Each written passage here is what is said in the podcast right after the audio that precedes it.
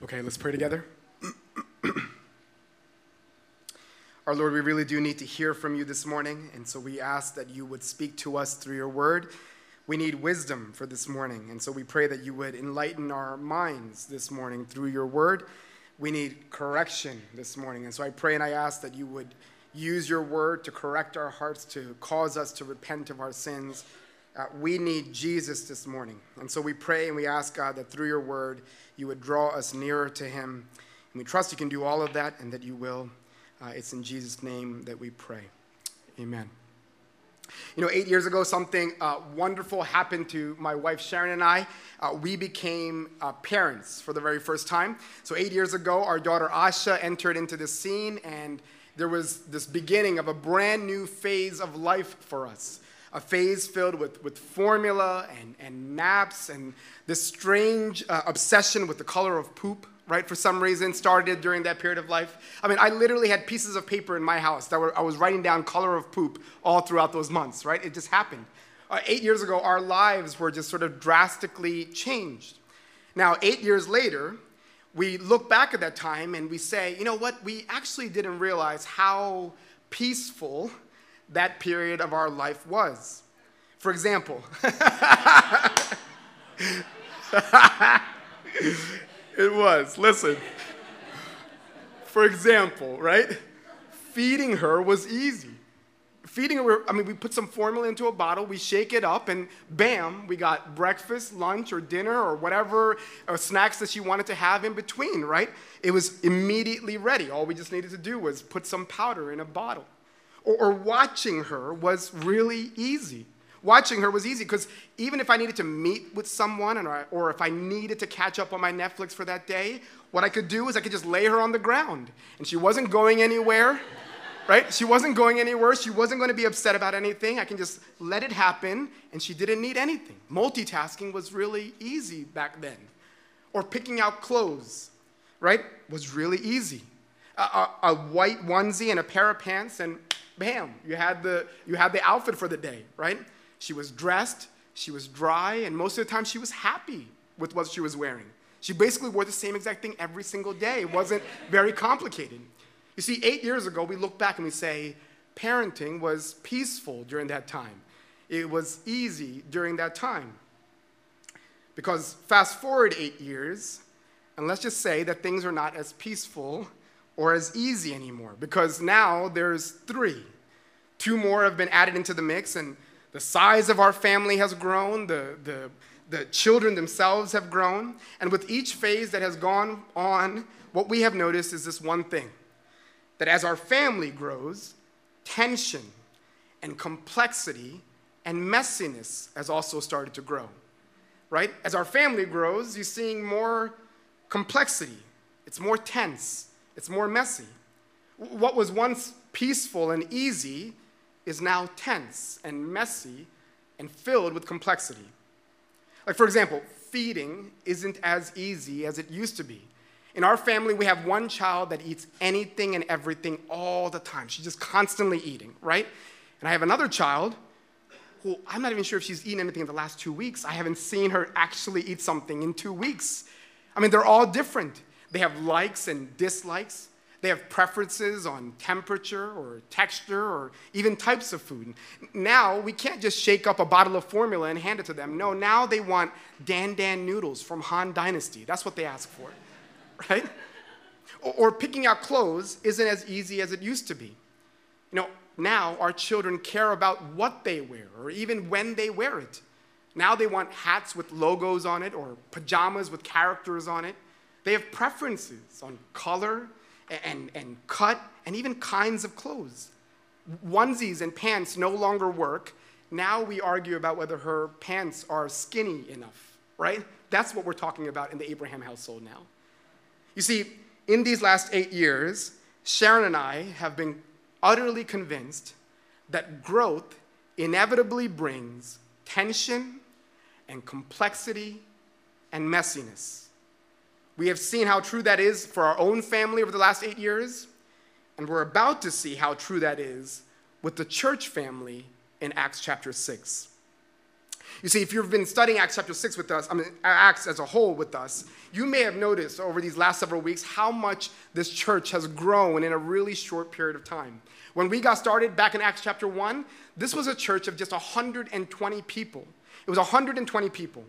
By Acts 2, Acts 2, 3,000 people were added to the mix. By Acts 4, it says 5,000 men were now added to the church. And now, in Acts 6, the passage that we're looking at this morning, some, some scholars believe that there are close to 20,000 people who belong to the church in Jerusalem. 20,000 people. Would you take a moment to let that sink in for a second, right? Because you can hear that and you just feel like, oh, it's just a story. Let that sink in for a second. Seven Mile Road, we're a tiny little church, right? On our best Sunday, we will still have less than 200 people in this building. And could you imagine if our tiny little church grew to 20,000 people.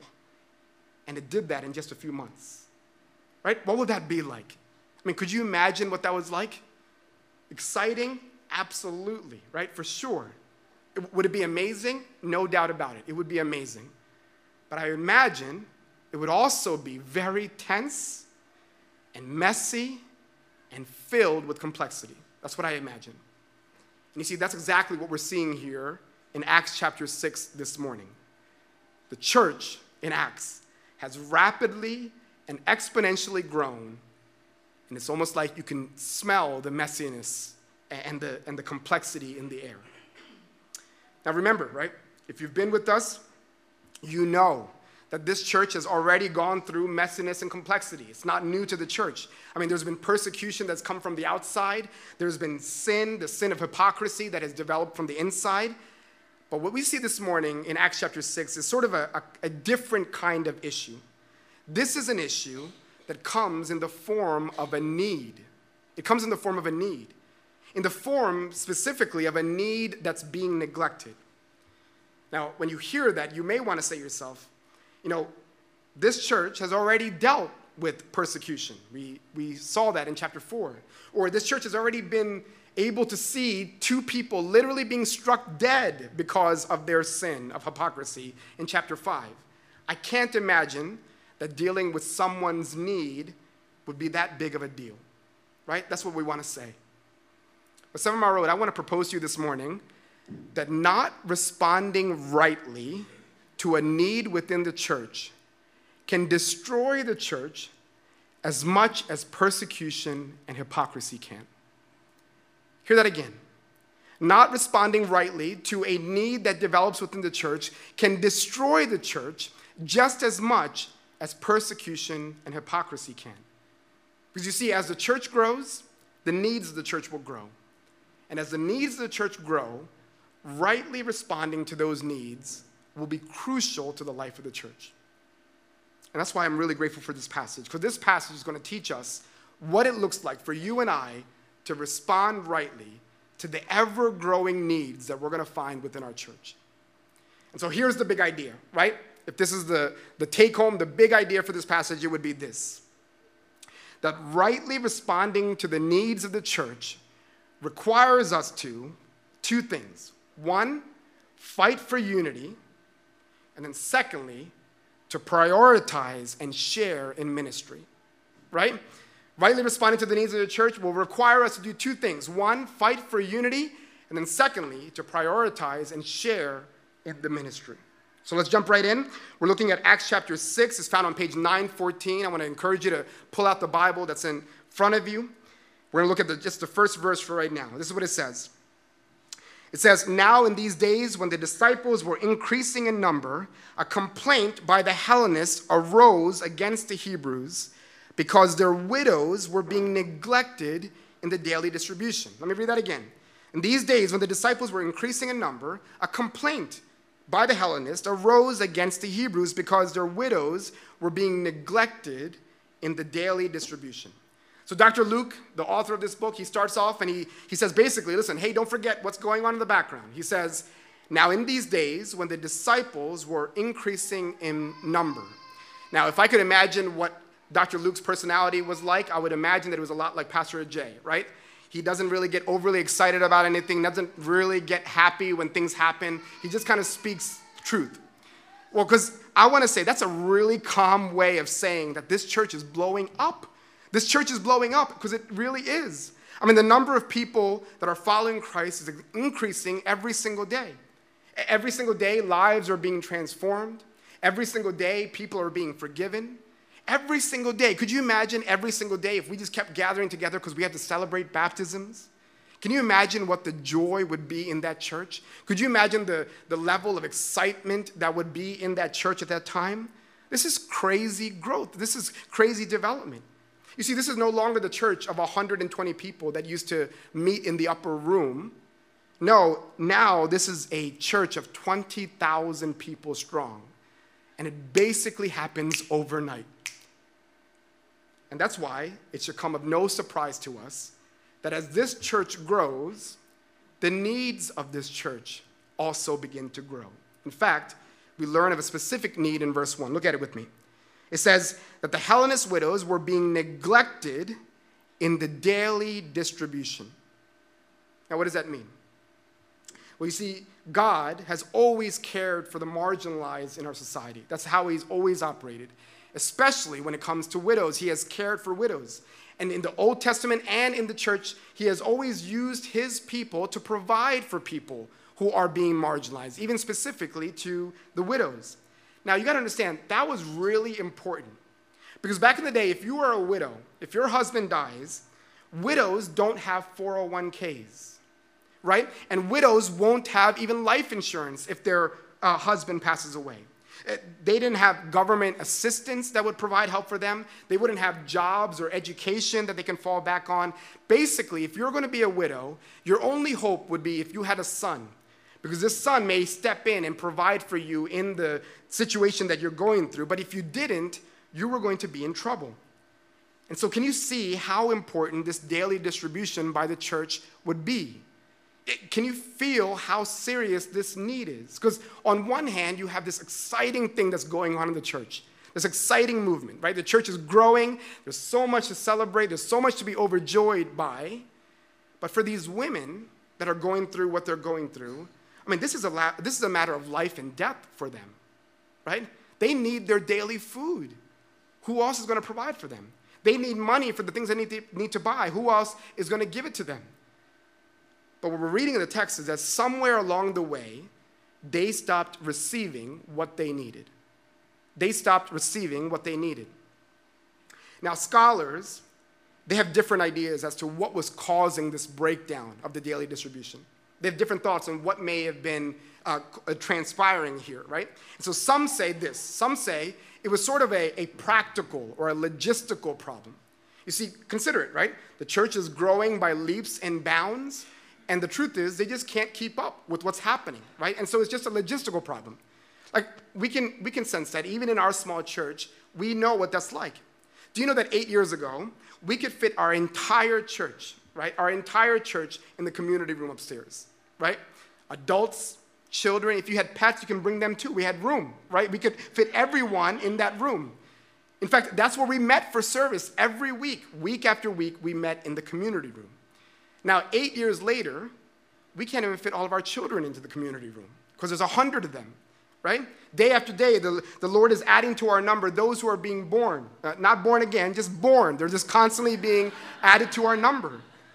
And as the number of children are increasing, what we're seeing is that the needs of our children is also increasing, it's growing.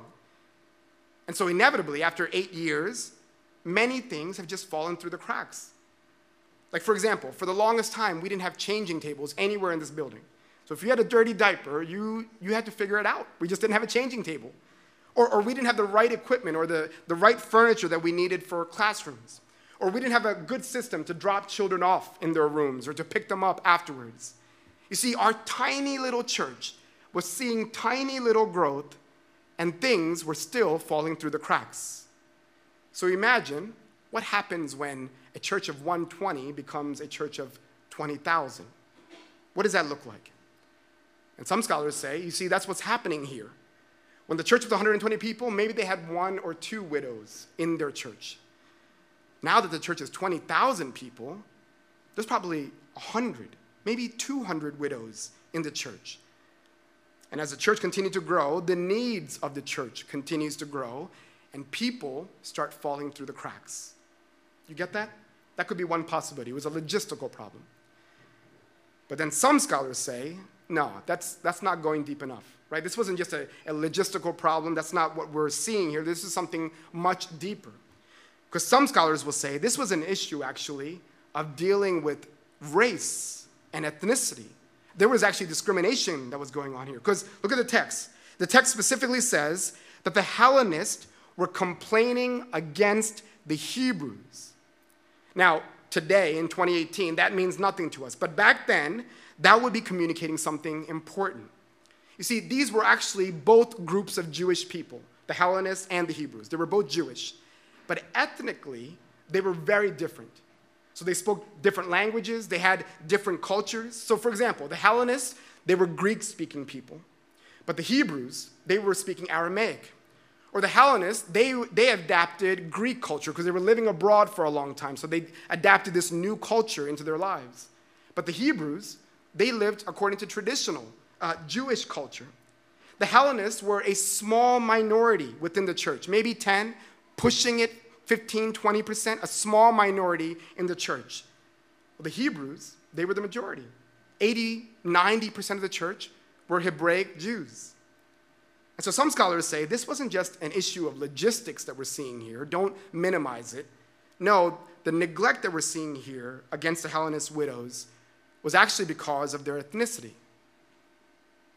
And Seven Mile Road, can we say we can even somewhat relate to that as well? You know, do you know that when we started eight years ago, 95% of our church was Indian, if not more? 95% of our church was Indian. That means that if you didn't have brown skin and if you didn't speak Malayalam, you were the minority in this church, right? That's what it means.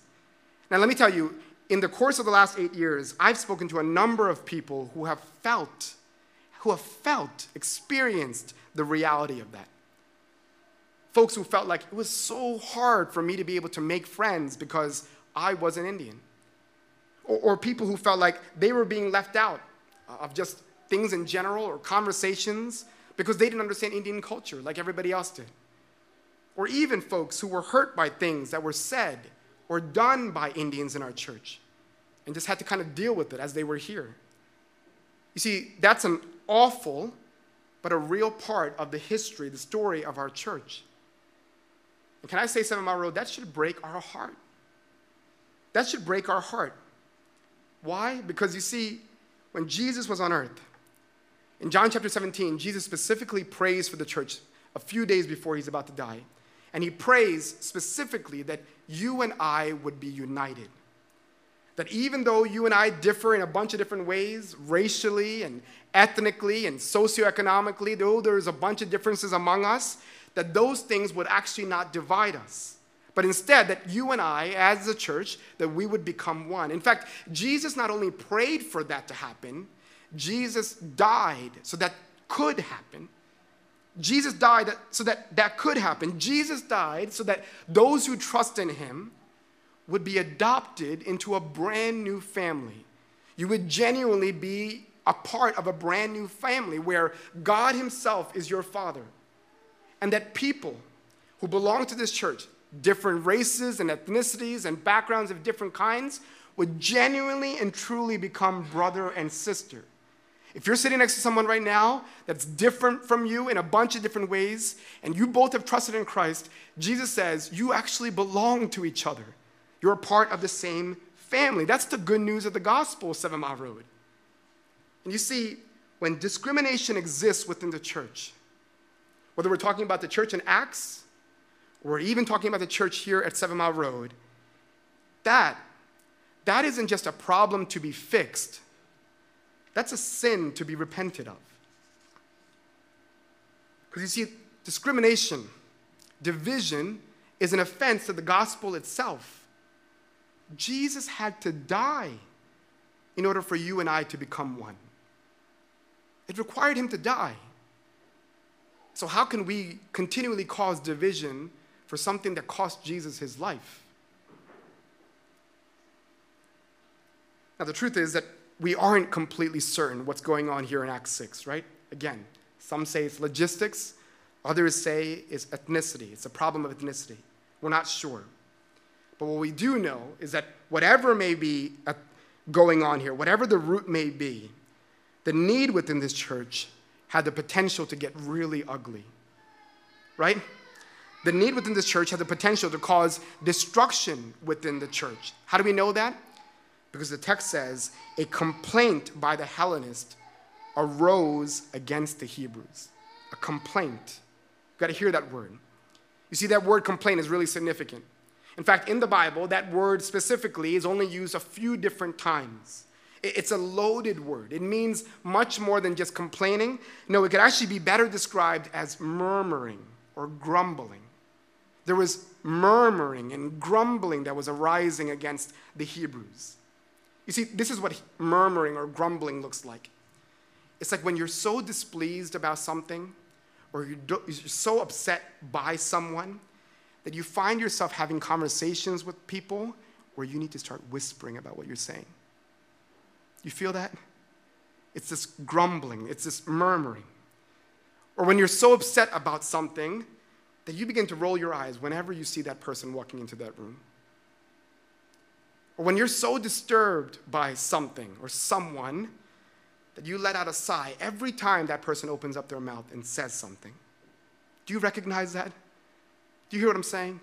Have you seen that happen? Have you done that yourself? Well, the text says that that's what the Hellenists here are doing. The Hellenists were complaining, they were murmuring, they were grumbling. And this complaining, this murmuring, this grumbling was powerful enough to even destroy the church. In fact, listen to how one pastor describes this sort of thing in an article that he titles this. He says, How to Wreck Your Church in Three Weeks. This is what the article is called. Listen, week one, meet for coffee this week with another member. Share your heart. Discuss how your church is changing and how you are being left out.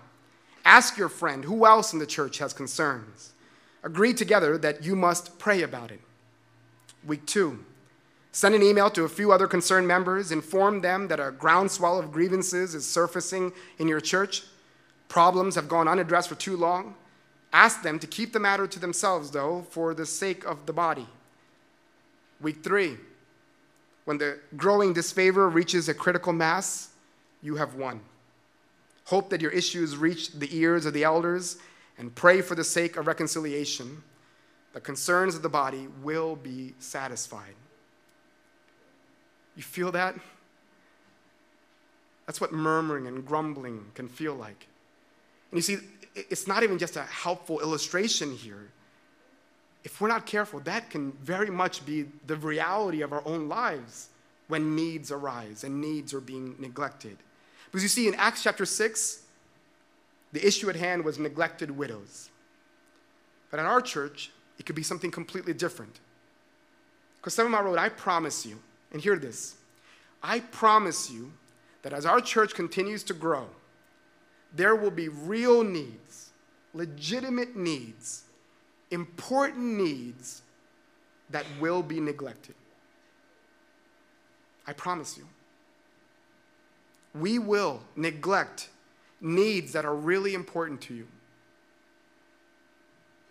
We will neglect needs that have a direct bearing on your life that affect you in many ways, we will do that.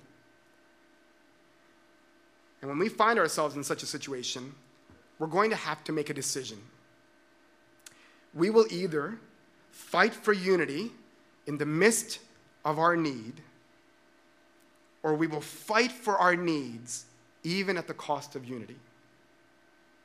We will either fight for unity even in the midst of our needs, or we will fight for our needs even if it costs us our unity.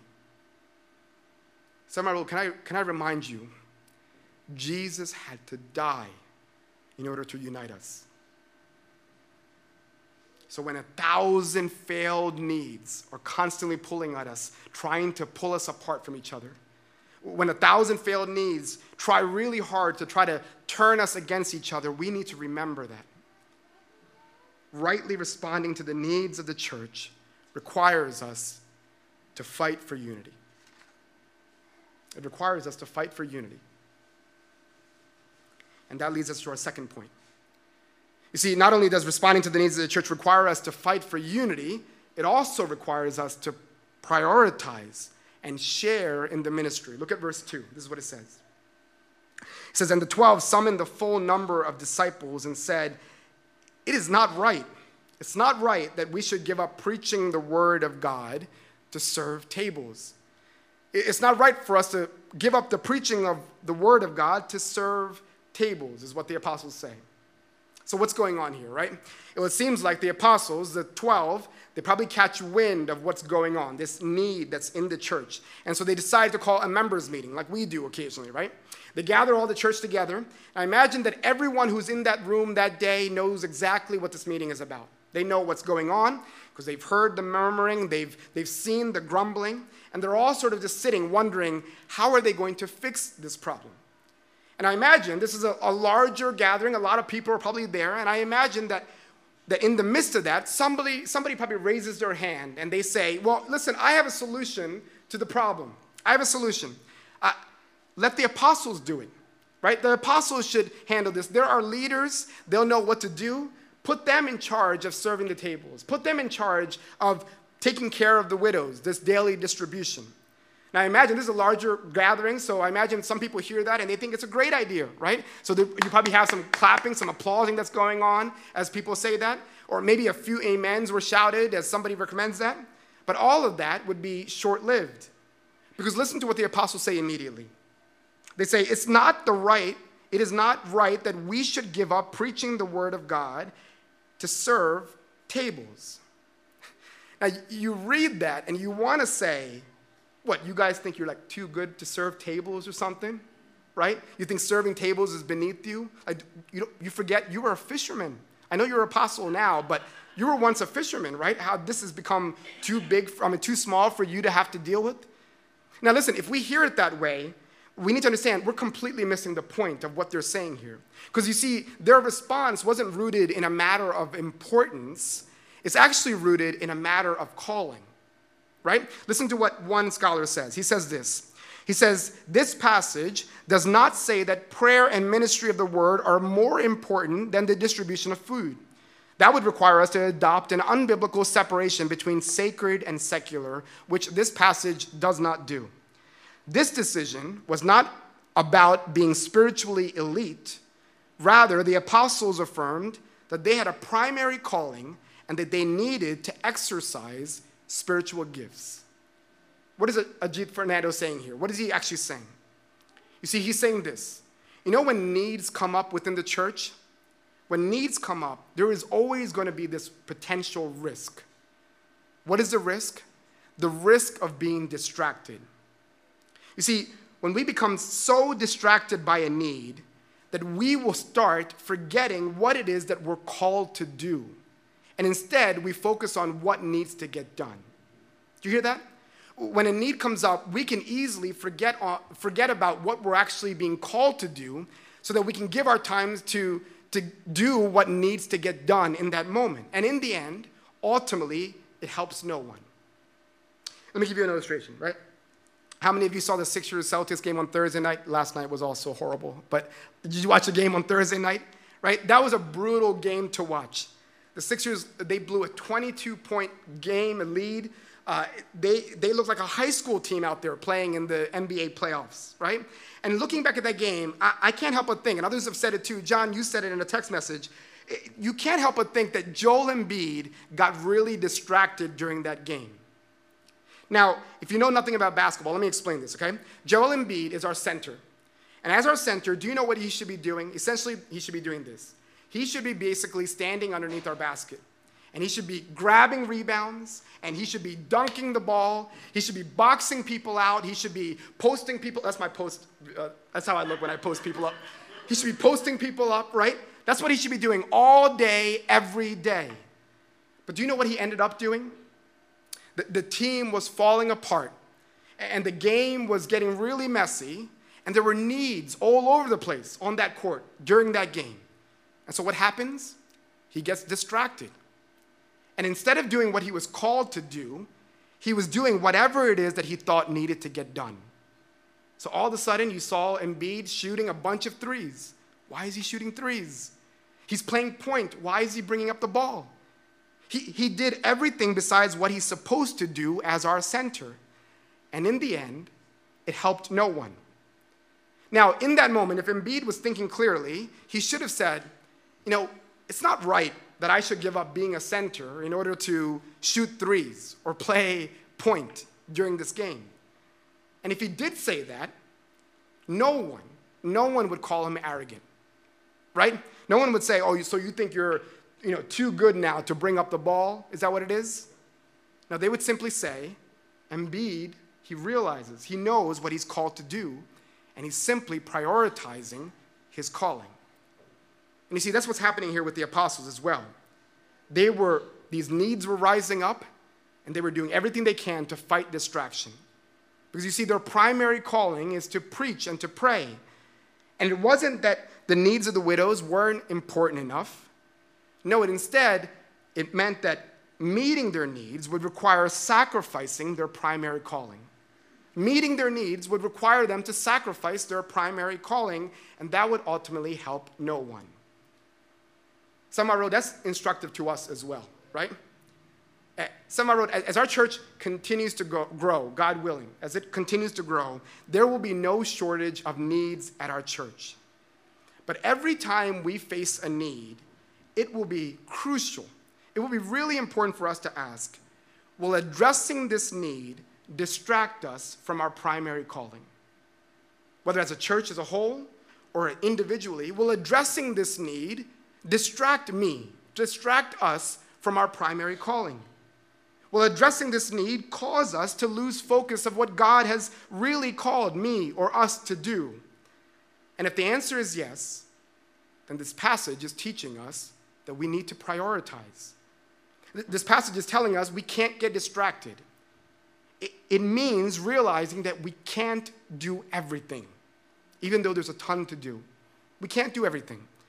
It, it means realizing that there will be times where you have when you can say yes and you should. And it also means realizing that there are going to be times when you have to say no. You can't. And when we do, it's not a matter of importance. We're not saying it's not important enough. It's a matter of calling. Rightly responding to the needs of the church requires us to prioritize our calling. And here's the thing the reason why you can prioritize is this because you're not the only player on the team. You're not the only player on the team. You're not the only person in this church. Rightly responding to the needs of the church requires us to prioritize and to share in the ministry. Look at verses 3 to 6. It says, Therefore, brothers, pick out from among you seven men of good repute, full of the Spirit and of wisdom whom we will appoint to this duty. But we will devote ourselves to prayer and to the ministry of the word. And what they had said pleased the whole gathering. And they chose Stephen, a man full of faith and of the Holy Spirit, and Philip, and Prochorus, and Nicanor, and Timon, and Simba. I just wanted to see if you're paying attention. And Parmenas, and Nicholas, a proselyte of Antioch. These they set before the apostles, and they prayed and laid their hands on them. You see what's happening here? It's really simple. It's a wonderful reminder to us that the apostles are not the only members of the church. They're not the only members of the church. No, they're just one part of the team. Instead, the church is made up of many people, many people who play many important parts. And when these many people play their many parts, the church is able to meet its many needs. You hear that? When many people play their many parts, the church is able to meet its many needs. It's actually the same idea that Paul talks about in Romans 12. Listen to this. He says, For just as each of us has one body with many members, and these members do not all have the same function, so in Christ, though many form one body, and each member belongs to all the others. We have different gifts according to the grace given to us. If your gift is prophesying, then prophesy in accordance with your faith. If it is serving, then serve. If it is teaching, then teach. If it is encouraging, then give encouragement. If it is giving, then give generously. If it is to lead, do it diligently. If it is to show mercy, do it cheerfully. What is this text saying? What is Acts 6 saying to us? You see, the church is essentially one team with many players. Some are called to teach, some are called to serve. And all of us have a role and a, pl- a part to play in what happens here. And you see, the apostles, they know this. And so what do they do? They ask the church to identify seven men who will serve this really important need of the widows. And listen, we have to fight against the urge to see these men as being somehow the JV team or the bench that you're pulling out, right? That's not what's going on here. The fact that they're serving tables does not at all mean that, that they're somehow dealing with something of lesser importance or that they themselves are not as important. I can't emphasize that enough. No, you see, the text says that these are men of good reputation who are filled with the Spirit. They love Jesus, right? They're filled with wisdom. They know how to deal with the things of life. In other words, these are studs. These are studs. These are people that any church would love to have be a part of the church. And let me tell you, these really are studs. For example, next week, Stephen will not, we'll see Stephen not only providing meals for the widows who are in need, next week we will see him preach so boldly in front of the Sanhedrin, this religious group of people, that he would become the first martyr of the Christian church. This same Stephen, who's going to be passing out plates and distributing food, will be the first martyr of the Christian church. Stud. Or consider Philip. Philip will not only provide meals for these widows, which he should because it's important, we will also see him in Acts chapter 8. He's going to preach the gospel to an Ethiopian eunuch. And through Philip's testimony, consider this the gospel reaches Africa. The same man who's passing out plates and food is no scrub. Through his mouth, Africa receives the gospel. He's a stud. You see, not JV, not of lesser importance, genuine studs. Studs who are ready to serve in whatever way God calls them to serve.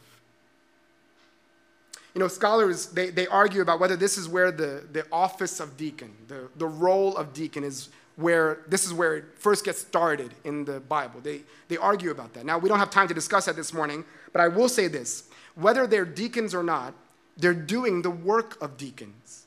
You see, the word deacon just simply means servant. In fact, Jesus uses the word to describe himself. In Mark chapter 10, he says, For the Son of Man did not come to be deaconed, but to deacon, is what Jesus says. In other words, Jesus himself didn't come to be served, but to serve. Jesus was the first deacon, right? Jesus was the first deacon, and he, he obviously was no JV player. In fact, he so serves us that he lays down his life so that we could be provided for in our needs. That's the kind of servant he is. And you see, these guys are just trying to imitate their Savior. These are guys, these are studs who are ready to serve in whatever way that God calls them to. And Seven Mile Road, can I say this? And I really mean it. I am so glad that our tiny little church is so filled with studs who are ready to serve in whatever way that God calls them to. I'm so grateful for that. Our church is filled with studs who are ready to serve in whatever way that God calls them to. Like, I, I thank God for Laura Gosker. Laura Gosker, week after week, I don't know if you guys know who Laura is or if you know about this, Laura Gosker, week after week, gets here ch- to church at 8.30 in the morning. You know why she gets here? She's, she gets here so that she can set up communion for us for both services. How old is Laura now? 80 what? 91. 8.30 in the morning. She comes week after week to set up communion for us. Stud. Or I can thank God for Julie George, right? Julie, who for countless years, whenever someone gets sick or, or has a baby or is in need, she will be the one to set up a meal train so that they could be provided for during their difficult time of life or their situation in life during that time. I think she's been doing that since the beginning. Behind the scenes, nobody even knows about it. They just know that it happens. Meals land at their door. Stud. Or I want to thank God for Deacon Kurt, who week after week takes care of every minute detail. Do you know how these baskets get up to this front row every week? Kurt puts it there. Do you know how 50 other things happen here at the church every week? Kurt does it. Behind the scenes, no one ever knows about it. But week after week, he serves. He's a stud.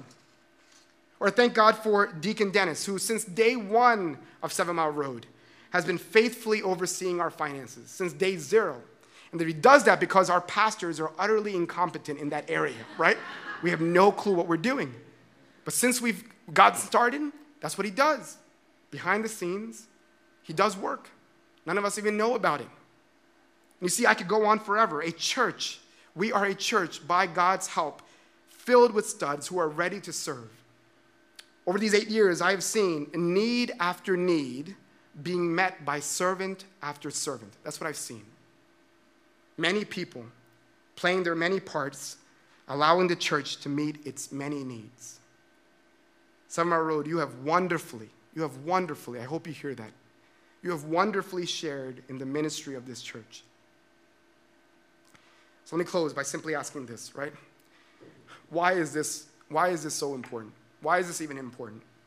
Why should we respond to the needs of our church by fighting for unity or prioritizing and, and sharing in the ministry? Look at verse 7.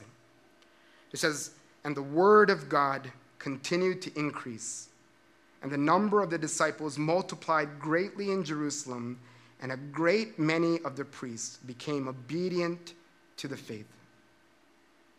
Because you see, why is this important? This is important because what we see God doing in verse 7, He's still doing that kind of stuff today. What we see God accomplishing in verse 7, He still accomplishes today. Even today, God's word is continuing to increase throughout the entire world. Even today, disciples are being multiplied in cities across the globe. Even today, the most unlikely of people, like the priests who are mentioned here in verse 7. These priests in chapter 4 were fighting against the church. Now it says that they're the disciples of the church, right? Even today, the most unlikely of people are still being saved. And Seven Mile Road, that's our prayer as well. We realize, right, that as the church grows, its needs will grow. And along with growth will come tension and complexity and messiness of all kinds. But our prayer is that no obstacles, whether inside of the church or from the outside of the church, will hinder the word of God at Seven Mile Road. No obstacles. That we would be such a church that so fights for unity and prioritizes and shares in ministry that today, those who are currently not followers of Christ would become his disciples. Even the most unlikely of them, people that live on our block, who belong to our family, people that we would never expect, could come and be a part of the body of Christ because we fight for unity and prioritize and share our ministry. We should pray. We should pray that God would make that a reality in our church. Let's pray together.